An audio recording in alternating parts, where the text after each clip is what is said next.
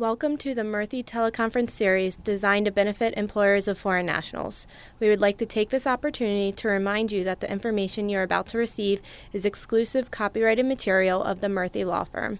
Accordingly, any unauthorized recording is prohibited by law and cannot be disseminated without our prior written permission. Without further ado, it is our pleasure and honor to introduce Attorney Sheila Murthy.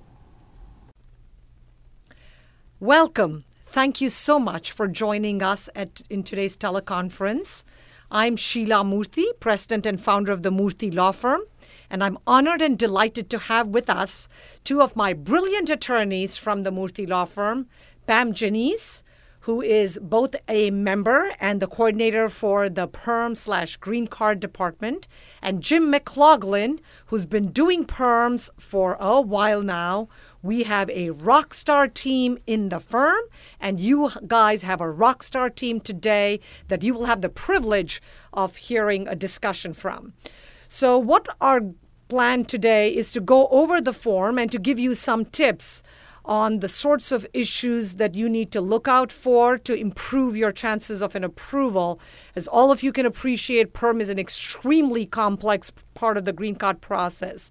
Our topic today, as you probably already hopefully know, is the perils of PERM tips for successfully completing the 9089 for labor certification. So, we really hope to discuss the perils of PERM as it relates to the completion of the Form 9089, and our attorneys will go over some of the common issues that we think are going to become traps. And for all of you who are listening, who are uh, heads of human resources or owners of smaller companies or in the immigration department, some of these ideas and tips today will really help you to appreciate areas that you need to watch out for and areas that will help you to find the traps and look at it. So let's get started with a preliminary introduction. If I can, Jim, with you. What exactly is the labor certification in Form 9089 and what's the purpose of the labor certification? Oh, thanks, Sheila generally, the labor certification is the first stage of a three stage process to get uh, green cards for most professionals. Labor certification is the first stage of that process, followed by the I 140, the eventual 45 or consular processing once priority date's current. Now, the labor certification is filed with the Department of Labor. It's filed in the Form 9089 through the Department of Labor's electronic filing system, PERM system, for the Program Electronic Review Management System. Now, the purpose of the labor certification is to test the labor market to determine if there are any able, willing, qualified U.S. workers who are able to take the position. From a employer's point of view, the great thing about the labor certification process is you're able to fill that that position within your firm that you were not able to fill otherwise. From an employer's employee's point of view, you're able to uh, permanent remain within the United States, obtain that green card, and stay here permanently. From the Department of Labor's point of view, they want to make sure that there isn't a shortage. Uh, they want to ensure, rather, that there's a shortage of able, willing, qualified U.S. workers for this position, and that by hiring this foreign national, you're not going to adversely affect U.S. workers, whether with wages or working conditions. Wow, that was a lot. And I think what it really goes to show, if I can try to summarize what Jim just said, which is, oh my God, you as an employer will need to establish that there isn't one other living soul in the United States or in that region that is ready, willing, and able to perform that job who has a, who can meet at least the minimal qualifications. That sounds like a pretty tall order to meet. So, Pam, what are the general guidelines that the employer needs to consider to prepare a strong and good labor certification filing? Well, I think we can divide it pretty easily into four p- components. Number one is the position. Number two, the minimum requirements. Number three, the prevailing wage. And then number four is the recruitment. All of these parts fit into that ultimate assessment of whether there is an able, willing, qualified U.S. worker for the position.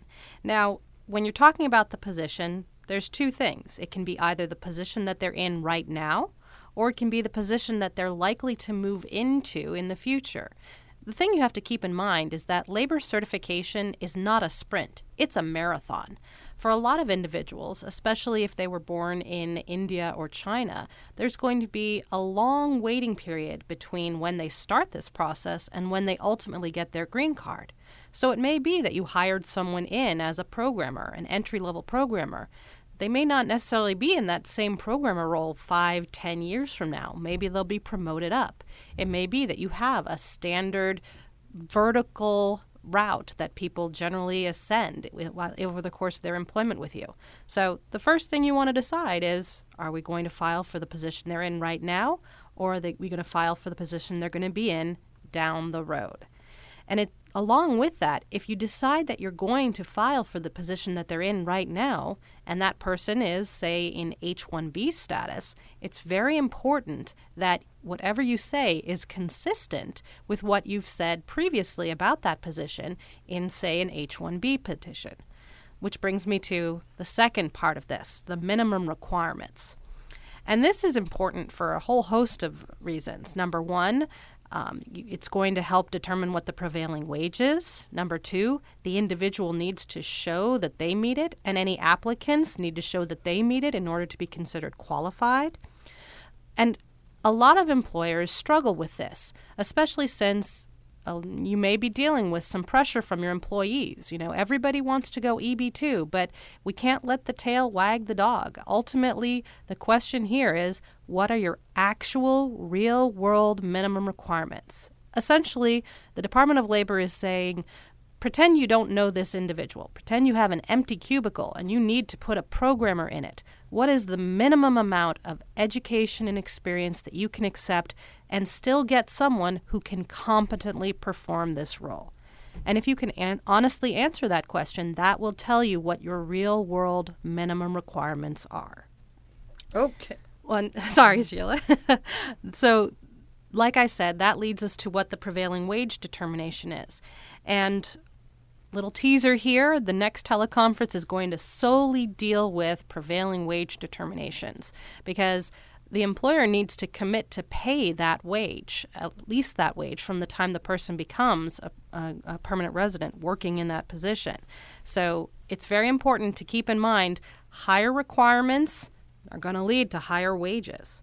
And then, based on those recruit that education and experience requirement and the prevailing wage determination, you're going to use that as your foundation to engage in the required recruitment for that position, which, if it's a professional position, is going to be a job order. Uh, two Sunday newspaper advertisements, a notice at the actual worksite location, and then three additional forms of recruitment from a list of 10 that the Department of Labor provides. So, this is a big investment of time and money from the employer since the employer is required by law to pay for the advertisements and the labor certification process. So, it's really important that they spend a good chunk of time concentrating on those first three things the position, the minimum requirements and the prevailing wage before they think about moving forward to the recruitment. Okay. Thank you very much, Pam. And you know, as Pam just said, the next month's teleconference is on prevailing wage determinations. And part of the reason that we changed our strategy uh, to actually focus on looking at the form in much greater detail or looking at the prevailing wage determination was because uh, we were doing sort of the bigger picture H1s, green cards, uh, you know, 485 adjustments, approvals, all of those cases, sort of bigger picture. And then we really figured out that companies, employers, HR people, immigration staff that's working on immigration would really appreciate greater guidance on what to look out for, what are the nu- nuances, what are the traps that could get you in a funny place and result in not getting an approval and so we figured we would share some incredible uh, tips and ideas and what to keep in mind in terms of the big picture. And then figuring out that if you didn't feel comfortable either doing it in house or working with the lawyers because of the huge, almost 50, close to 45, 50% audit rate or the huge number of denials that many of uh, many lawyers and law firms seem to unfortunately have with labor certifications, that you can work with the best and the brightest in the world the Murthy Law Firm immigration team, the perm team here. So let me just explain that, as you know, drafting the 9089 uh, is a matrix system. It's extremely complex because each question is extremely uh, integrated and uh, important because they're connected with each other. So if you leave out something in a form or you mention something incorrectly in a particular section, the impact, the ripple effect it will have on a different section of the form can be devastating for you as the employer and of course for the employee because you could potentially lose one of your most valuable employees in this process after having spent unfortunately several thousands of dollars and having dealt with a lot of time and stress in the process. Um, it will impact the I obviously if the I well, permit is either delayed with an audit or doesn't get approved, it will prevent the I-140 and 485 in being filed. Um, and as Jim had initially alluded to, the perm is the foundation of the entire green card process. So you mess up something here, the ripple effect can be devastating. And with that, let's plunge right into the most important section that we always start with in the early on in the form, which is section H. As we're focusing on the two or three most important sections like section H and section J, and just touching upon section K, mainly because all of the other information is comparatively more straightforward, but these sections really dive into the nuances, nitty gritties, and complexities of the process. So, Pam, why is Section H, the proffered position and the minimum requirements, important? Well, Sheila, this is really the, the meat and potatoes of the perm form. And this is the part that deals with the details of the proffered position. So, everything I was talking about before with the position title, is it current or future, and the minimum requirements, this is all where we expound it.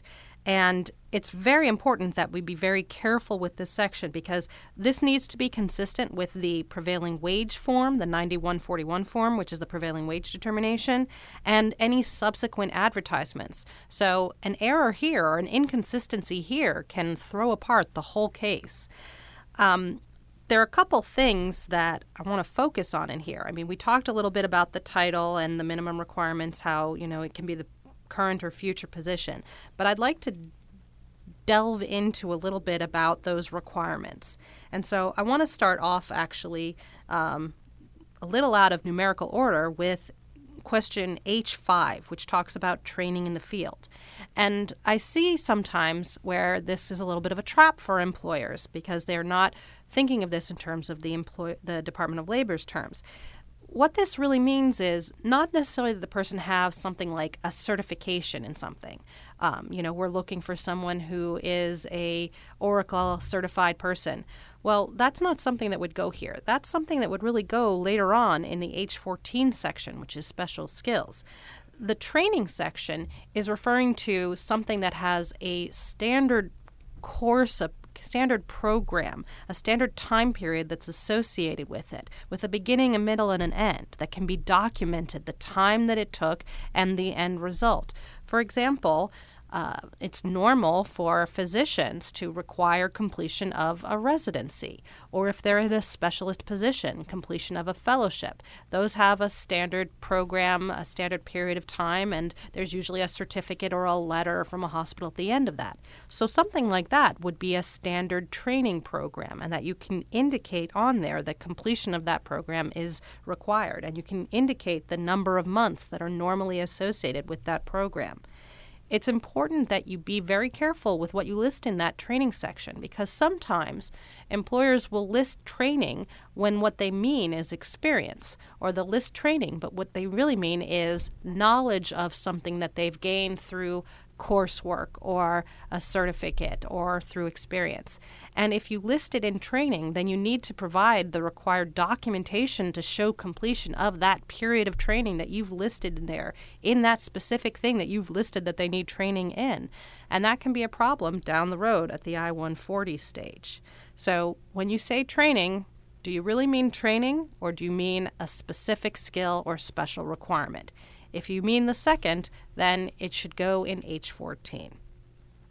And then continuing on with that same train of thought, the experience I want to move to question H6.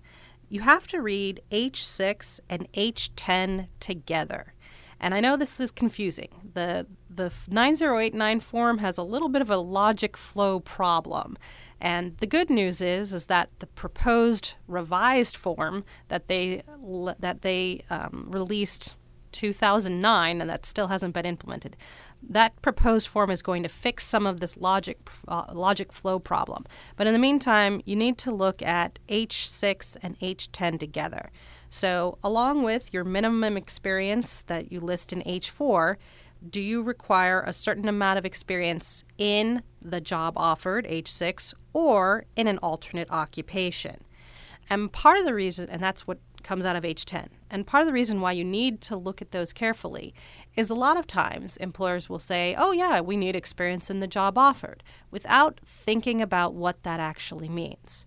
Because we've seen a recent trend of the USCIS saying, well, if you only accept experience in the job offered, then your exp- past experience with a previous employer needs to match what you list as the job duties. So if you have a past job where for example, let's say that the, the sponsored position, H, the job offered listed here, is for a programmer, and among the skills that you're using are Java and SQL. If you have previous experience as a programmer, but your experience doesn't say Java and SQL, then USCIS can say, I'm sorry, you don't have experience in the job offered, and can potentially deny the I 140 just on that grounds. So when you're saying job offered, you mean this exact job. So that's pretty scary. It is very I mean, scary. and an employer might think, well, it's pretty close to the job offered. Why should I put it in the stupid alternative experience requirement in Section H10? Section H works fine, H5 but that could result in a denial for the employer. Correct. Like I said, this is definitely a recent trend that we've been seeing with USCIS for employers that weren't aware or who did not take advantage of that alternate occupation that's listed in H10. So before you jump to say yes to experience in the job offered, think carefully. Do I mean in this exact job or do I mean in this job and related jobs? Because you can say related jobs. The H10 alternate experience is a very flexible field. You can list multiple positions, you can add or related, you can list a broad occupation such as computer software professional. The employer has a lot of flexibility. And the reason why the employer has a lot of flexibility is that the Department of Labor wants this to be broad. It's very important that this recruitment, that this job not be tailored to the individual, that it represents the employer's good faith attempts to spread the widest net possible to get as many potentially qualified U.S. workers as possible. So I'm a big fan of H10, Sheila. Okay. Um, so heading back into the meat of the H section, um, we have just like you have a very wide expanse available for alternate experience, you have a wide expanse available for education. And again, this reflects the real world. In a lot of positions, the employer is looking for core knowledge, which can be coming from a variety of different uh, um, fields of study engineering, computer science, information technology, information systems, business, engineering. These are all fields of study that are quantitative that can be um, related for the purposes of education training. And so it's important that the employer think expansively what are my normal requirements? What do I normally look for when I'm trying to find someone for this position? And along with that, the employer needs to think okay, if a person doesn't have X, would I accept why? For example, if a person doesn't have a bachelor's degree and five years of experience, would I be willing to accept, say, a PhD and one year of experience, or a master's degree and three years of experience, or no education at all and 20 years of experience? It's a conversation that the employer needs to have with themselves.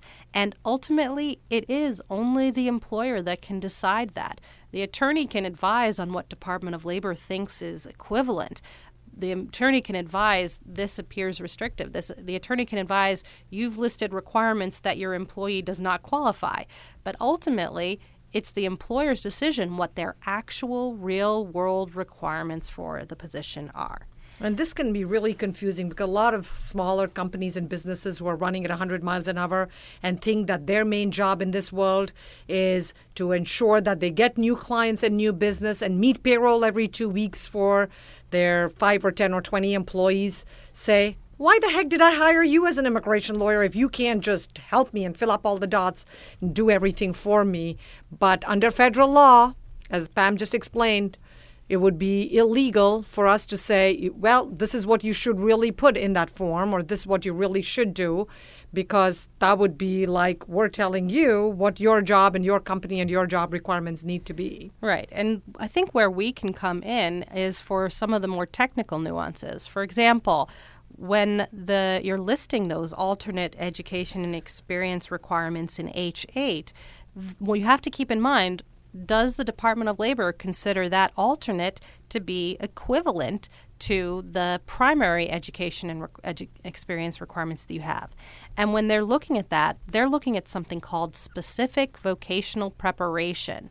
It's the amount of time that the Department of Labor assigns as a value for education and experience. So, for example, they consider a bachelor's degree to be two years of specific vocational preparation or two years of experience.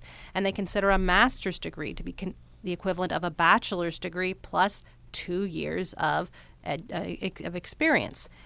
Knowing that and doing that mathematical calculation can help you decide whether the Department of Labor would consider your primary and alternate requirements equivalent. And along with that, knowing what those SVP levels are, they can help you answer another question on this form, um, which is H12. Because what the question asks is not what the question means.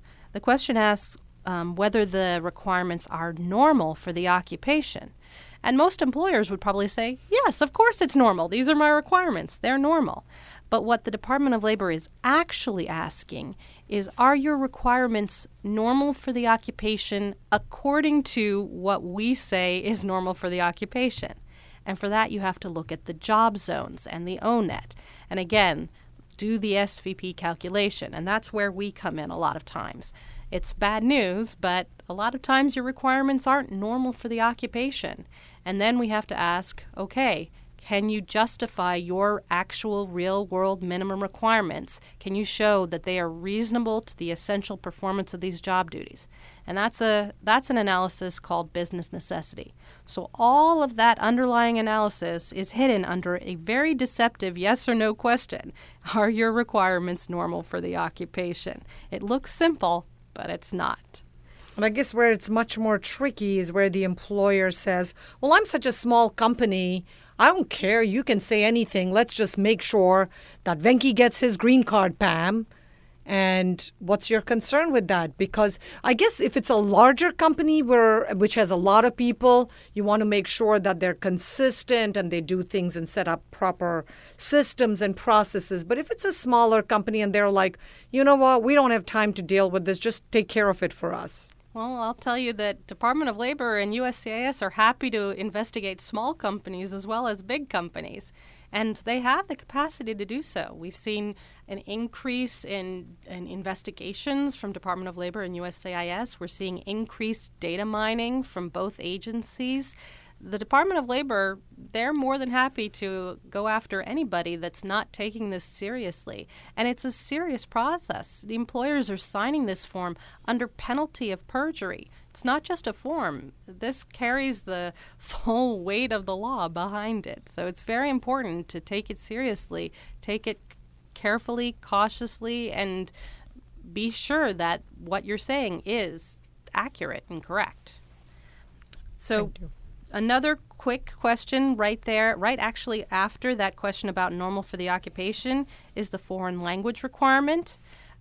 Foreign language requirement, again, business necessity. You need to show that it's essential for the performance of this job. And more so than that, Department of Labor is very suspicious of foreign language requirements. If you list a foreign language requirement, you need to be able to provide documentation about the percentage of employees and or clients that only speak that foreign language and why the employer has reasonable belief that those individuals, those employees, or those clients are unable to communicate in English. And this is going to include things like you, brochures that are marketing to that specific population, correspondence that's gone back and forth. If you list business necessity um, for a foreign language requirement, you should be able to see in those job duties the need for that uh, foreign language requirement and be prepared for an audit because you're almost guaranteed to get one. You know, I remember years and years ago, even in a Chinese kind of a restaurant, I think they, and you probably know the case off the top of your head, Pam, where um, Seafood Dragon or one of those cases where the employer was able to show that over 90% of its clientele were Chinese nationals and Chinese citizens that preferred, and in fact, many of them preferred or only spoke Chinese. But the Department of Labor said that was not good enough for the position of a manager of a Chinese restaurant. Uh, so even 90% of your clients needing it could not does not automatically mean that you can say knowing Chinese language is important because that's an easy way that people think, oh, I can make sure that 99% of Americans won't fulfill the job because as Americans, most Americans don't learn foreign languages, unlike in Europe or in Asia uh, from the time they're children. Um, but that's probably not going to be enough. Yeah, foreign language requirements. Again, you're right, Sheila. It needs it's very restrictive, and so you need to be able to identify this is our actual real world business necessity. You can't do this job without that foreign language requirement. Um, the one other thing that I wanted to mention in here before we move on to other sections is the H14 section. It's our catch-all. And I love H14. I'm a big fan of H14. If you have anything that doesn't fit nicely into any other box, put it in H14. If you want to explain something that you've listed there, go ahead. It's an open text field. You can explain whatever it is that you want. The other thing is um, H14 is where we would normally put what's known as the Kellogg language. Uh, the Kellogg language is language that is required to be included that says that the employer will accept any any suitable combination of education, training, or experience. And that Kellogg language is supposed to be included on the form, and since there is no other place, H14 is the only place to put it. That language is supposed to be included where the individual is currently working for the employer and only qualifies for the position based on the alternative requirements. So, again, how you framed the form, how you answered questions H4 through H10 is going to tell you whether you're supposed to include that Kellogg language. So, it's, it's, it, nothing here is simple, it's very deceptive. Well, thank you, Pam.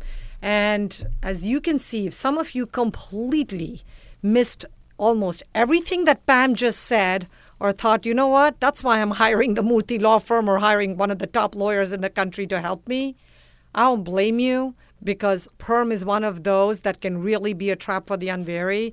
The form looks simple enough, it's just a few pages in length, but each of these sections, as we just explained, are interconnected and they're matrixed, and it's just very, very tricky. So let's now next jump, if we can, Jim, to section J, which lists, you know, which provides a list of qualifications for the beneficiary and how they meet the requirements for the position and the job that we just talked about in section H that Pam went over. And I know we're sensitive about time and we're right around 27, 28 minutes. We try to wrap up though within 45 minutes, so I think we'll be fine.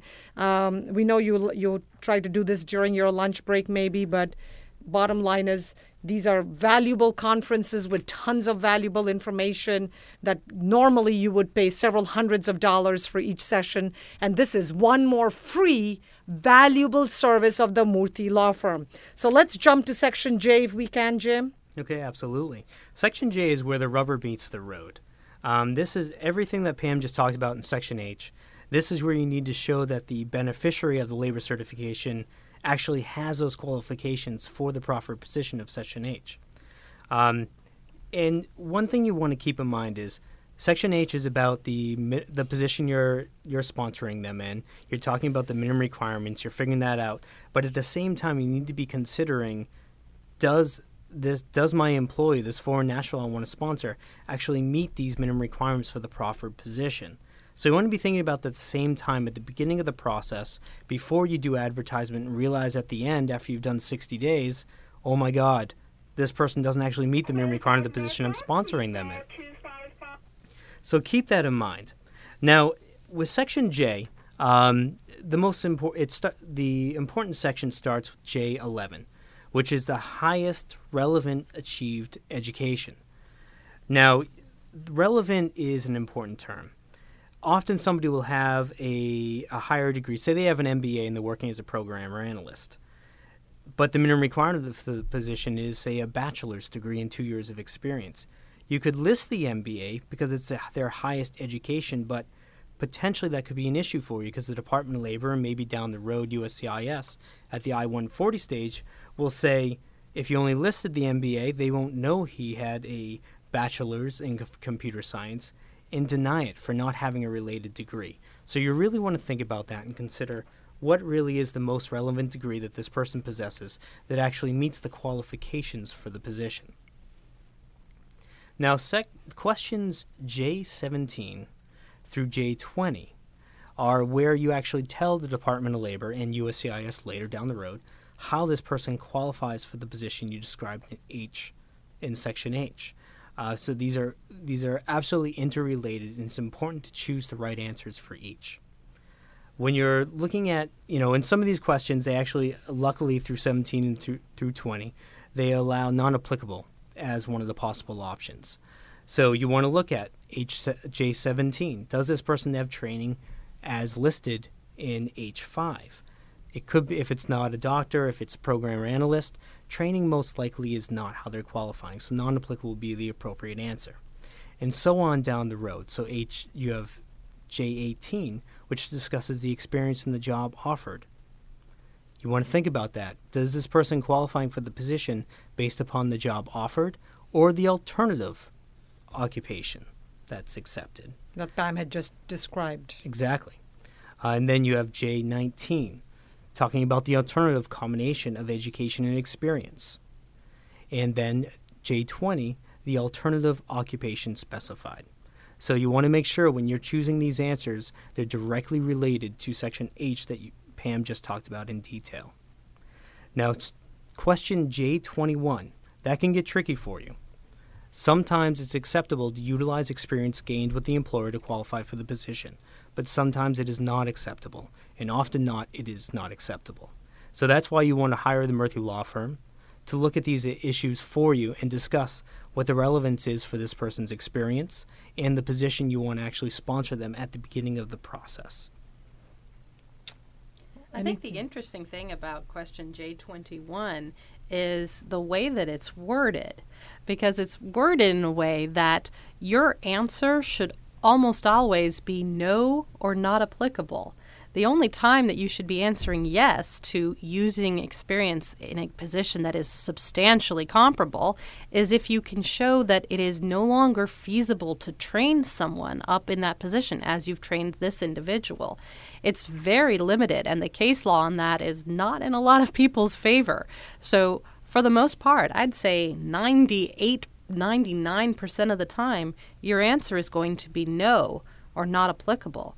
And for the people who are no, those are the people who are using on the job experience. And I think that's the interesting thing here, Jim. I mean, could you talk a little bit about what would be what would be substantially comparable, what would um, not be substantially comparable, and when you might be using that? Okay, sure, absolutely, Pam. Generally speaking, USCIS and the Department of Labor have accepted a position that is non-managerial to managerial as substantially different and more likely than not, you'll be successful using on the job experience. So potentially somebody's working as a program analyst, but once again, this is the labor certification process. They may not have their green card for five to 10 years from now.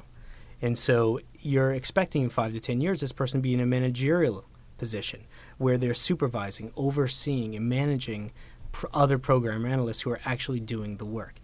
So, for example, like a programmer analyst versus a lead engineer or senior software engineer or project engineer running the entire project or even CTO, CIO sometimes. I'm thinking a much more clear line is non of managerial duties as opposed to non-managerial. So mm-hmm. a team But it is leader. possible. Yeah, I agree with Yeah. Sheila. I mean, it is possible you could go from something like a programmer analyst to a lead engineer because ultimately the question is whether the job duties of position, position A are at least 50% different from the job duties of position B. And exactly what Jim is talking about, a lot of what you see is people who are going to a supervisory role, to a managerial role, because in that kind of shift, it's a lot clearer to see the 50% plus difference between the two roles. And if you're if the employer is able to provide organization charts, payroll records, and a detailed breakdown of those job duties showing that they are more than 50% difference, it could be something, just like you said, of a programmer analyst to a lead engineer. And we have started seeing RFEs from USCIS keying in on employers that are using on the job experience. And they're asking for documentation showing that they're not substantially comparable that would support it, say, from like the, the the Occupational Outlook Handbook or the Dictionary of Occupational Titles or similar industry information, which is a lot different from you know what the Department of Labor says in their regulations. So something like what Jen is talking about, going to a managerial role, a significant jump like that, USCIS is going to be able to get behind that a lot easier than something that's just the simple 50% plus difference, like you're talking about with the program mm. analyst to lead engineer. But technically, yeah, both routes are acceptable.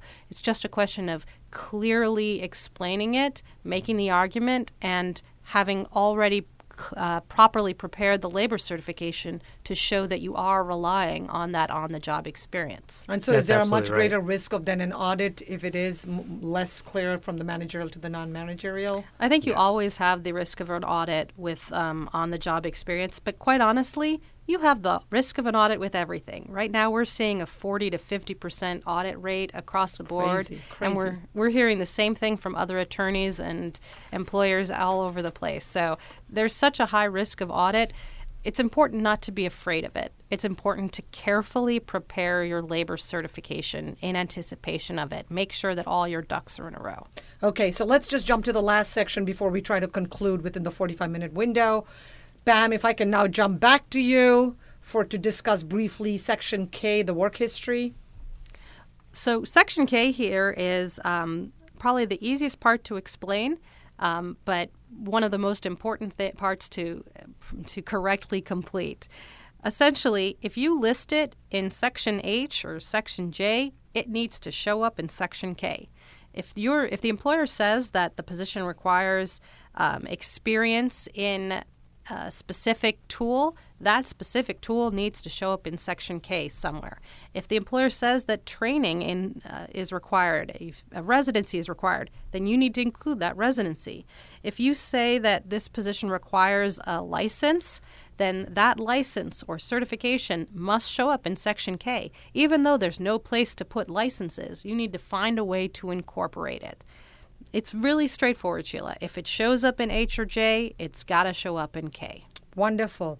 Well, thank you very much, Pam and Jim. So, and thank you to each of you for being here. But as you can see, PERM is the bedrock of a labor certification based green card case. Uh, as we talked about it, we've used words like bedrock, foundation, etc., etc.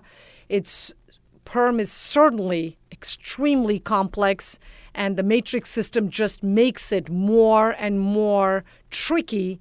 So you really need to watch how one section is interconnected with a different section. Failure to cross reference a particular requirement or a skill can often result in the perm not getting approved with the candidate, the employee potentially losing, obviously, the priority date and thousands and thousands of your valuable dollars, and most likely the employer losing, you as an employer losing your valuable employee who is by then quite frustrated with you and will blame you for any of the lawyer's faults because they presume that since you helped them hire or engage the law firm or lawyer, that you didn't care about them by not hiring the best that could help you to get the approval of the perm case. So it's certainly helpful and for you to keep in mind the importance of hiring experienced, knowledgeable immigration lawyers that will save you in the long run a lot of time and a lot of money. Uh, clearly, the Murthy Law Firm has an incredibly strong and dedicated team. Uh, I know, for example, I'm just looking at uh, Pam and Jim. Pam speaks regionally and nationally on perm uh, conferences across the country to train other immigration lawyers because of her knowledge and experience in the complexities and subtleties of perm. Uh, Jim McLaughlin speaks in the at the law firm. He talks and he focuses his area of knowledge and work just in perm. So we don't have our lawyers like most law firms dibble and dabble a little in this and a little in that and a little in ten other areas. And most law firms that you can imagine don't just do immigration; they do a little of contract and this and that. We do just immigration, and in, in immigration we have H-1B department, perm department, special projects, etc., and the EB1 and IW. So, as you can see, uh, you can never be too careful with your perm application. It's important to understand the form and be thorough to increase the chances of the approval uh, with the incredible team we have here. We look forward to continuing to guide you, mentor you, and help you. And part of the reason that we changed our strategy to focus on specific areas is because you, as employers, sponsor candidates for the green card, sponsor candidates for H1L1 or other non immigrant status, and need to understand what is required in the form, what are the prevailing wage determination issues, and other issues that we think will help you to be a better employer or a better HR contact person and for us to be able to do a better job to help you accomplish your goal of obtaining the approval. So, thank you so much for making time in the middle of your day to join us, and we look forward to continuing to take fantastic care of you. On behalf of Pam Genise, Jim McLaughlin, myself, and the entire Murthy Law Firm, thank you very much for joining us today. Have a great rest of the day.